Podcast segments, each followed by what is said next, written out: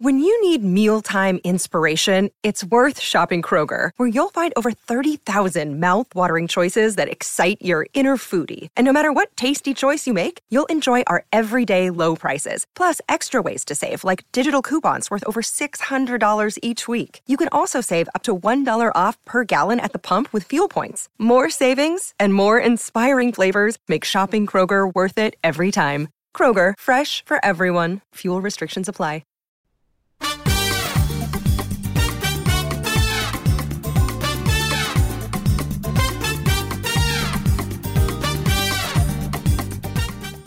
Get Booked listeners. Welcome to The Hand Sell, a special weekly installment of Get Booked that's all about books we can't resist shouting about. This is Amanda Nelson, and today's Hand Sell is Saving Us, a climate scientist's case for hope and healing in a divided world by Katharine Hayhoe. Let's hear from our sponsor. Today's episode is brought to you by Flatiron Books, publisher of 888 Love and the Divine Burden of Numbers by Abraham Chang. So, this is an interesting love story. It's great for fans of Tomorrow and Tomorrow and Tomorrow and High Fidelity. It's set in the mid 90s at NYU. And it follows young Wang, who has gotten the advice of love through Chinese numerology from his uncle.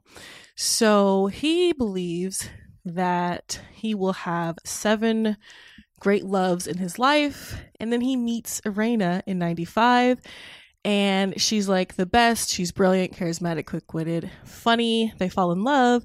But the thing is, she's number six. So if he is to have seven great loves, does that mean his time with Irena is going to come to an end? So this is a love letter to Western pop culture, Eastern traditions, and being a first generation New Yorker. Make sure to check it out. And thanks again to Flatiron Books, publisher of 888 Love and the Divine Burden of Numbers by Abraham Chang for sponsoring this episode. Today's episode is brought to you by Thirsty by Jas Hammonds. College student Blake and her girlfriend have one goal join the exclusive sorority that promises connections to a network of trailblazing women of color. Now, Ella's acceptance is a sure thing. She's a daughter of a Serena Society alum. After all, Blake, on the other hand, lacks Ella's pedigree and her confidence. Luckily, though really unluckily, she finds courage at the bottom of a liquor bottle. When she drinks, she's bold and funny, and as pledging intensifies, so does Blake's drinking. Ella assures her that she's fine, partying hard is what it takes, but with her future on the line, Blake must decide how far she's willing to go to achieve glittering dreams of success. Now, just so you know, Jas Hammonds is the 2023 winner of the Coretta Scott King John Steptoe Award for New Talent for We Deserve Monuments, and We Deserve Monuments was an Amazon Best Books of the Year and Barnes & Noble Best Books of the Year for 2023.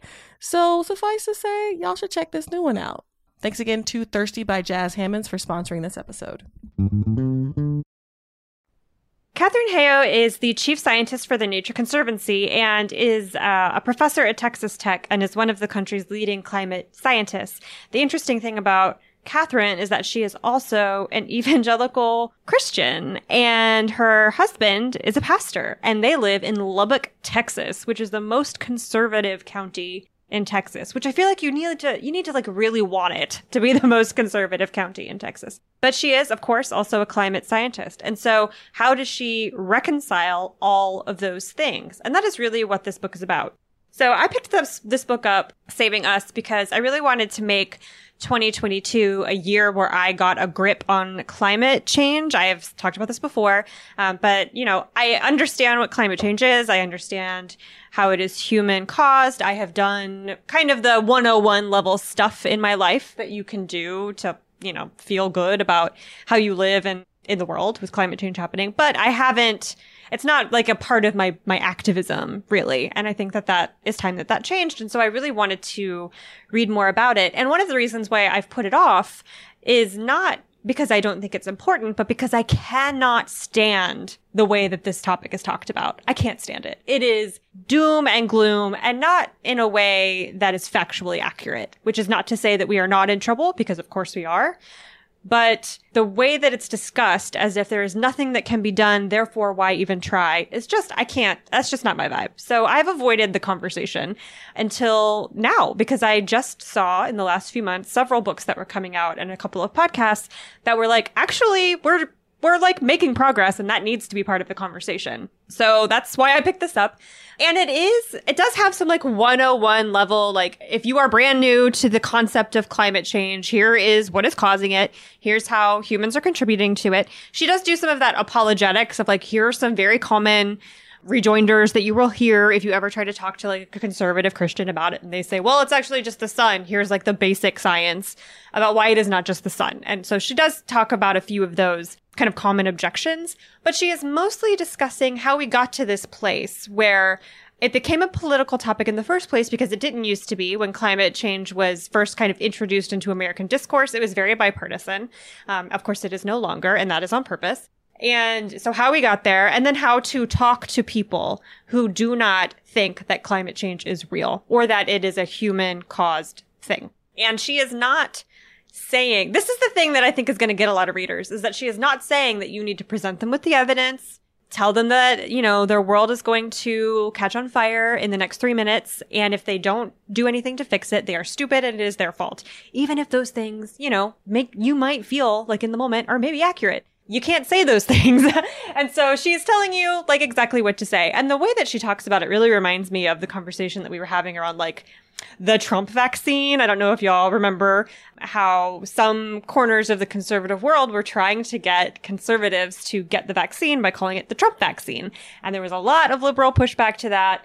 But the reality is, who cares what they call it as long as they get it? And if that's the thing that we have to call it in order for them to get it, fine. Like the price is not so big that it overweighs the the good thing that we get at the end of it. And that's really what Katharine is talking about here. And she has so much experience with this. She works in Texas, so she spends most of her time talking to farmers and water boards in Texas that are mostly staffed by conservative, middle-aged, and older white men.